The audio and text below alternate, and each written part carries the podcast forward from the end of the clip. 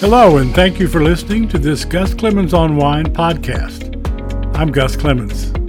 I write a nationally syndicated wine column for Gannett USA Today newspapers. I publish my columns, daily wine tasting notes, and wine stories on this Substack newsletter on Facebook, on my website, and on Twitter. Links to all can be found at the end of my Substack posts. Now let's get started.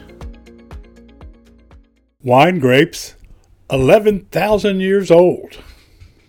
It is long established that grapevines and wine date back thousands of years. Until recently, the accepted date was 8,000 years ago.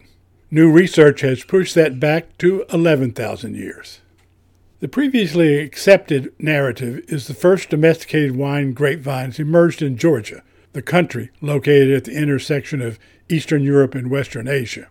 A large study involving 89 researchers and 23 different institutions, recently published in the respected journal Science, significantly alters the chronology.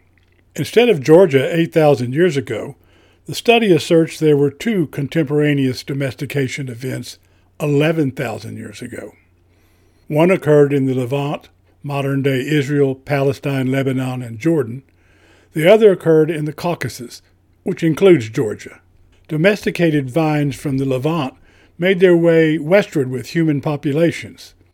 The Vitis vinifera varieties that are the foundation of most wine we drink today happened through a series of accidental crossbreeding with wild vines.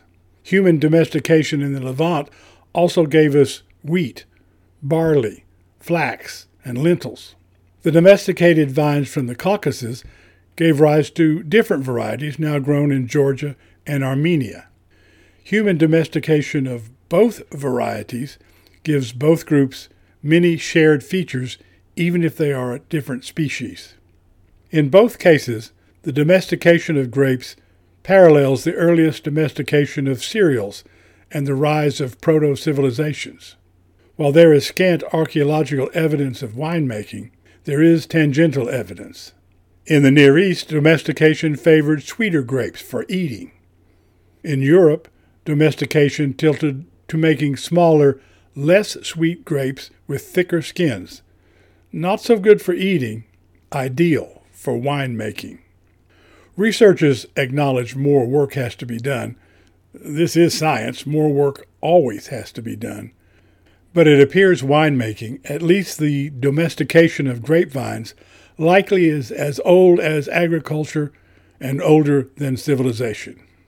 When you sip wine tonight, ponder that you are sharing a libation with ancestors stretching back to time out of memory. Tasting notes. There are links to longer reviews in the text. Alain Jaume Bellamissimi Rosé.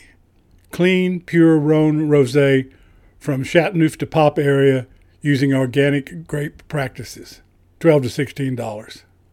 Kono Sauvignon Blanc Marlborough 2021 crisp, refreshing, vibrant, easy sipping winter, 14 to $15. Vina Ventisquero Gray Glacier Las Terrazas Vineyard Single Block Pinot Noir Leyda Valley, Chile, 2017.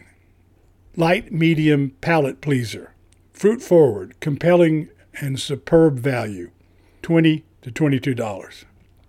Lake Sonoma Winery Malbec Lazy Dog Vineyard, Sonoma Valley, 2019. Spot on California Malbec.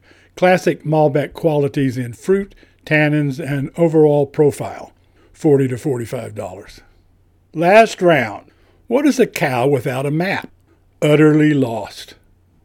Wine time. Thank you for joining me today, and I look forward to our next visit.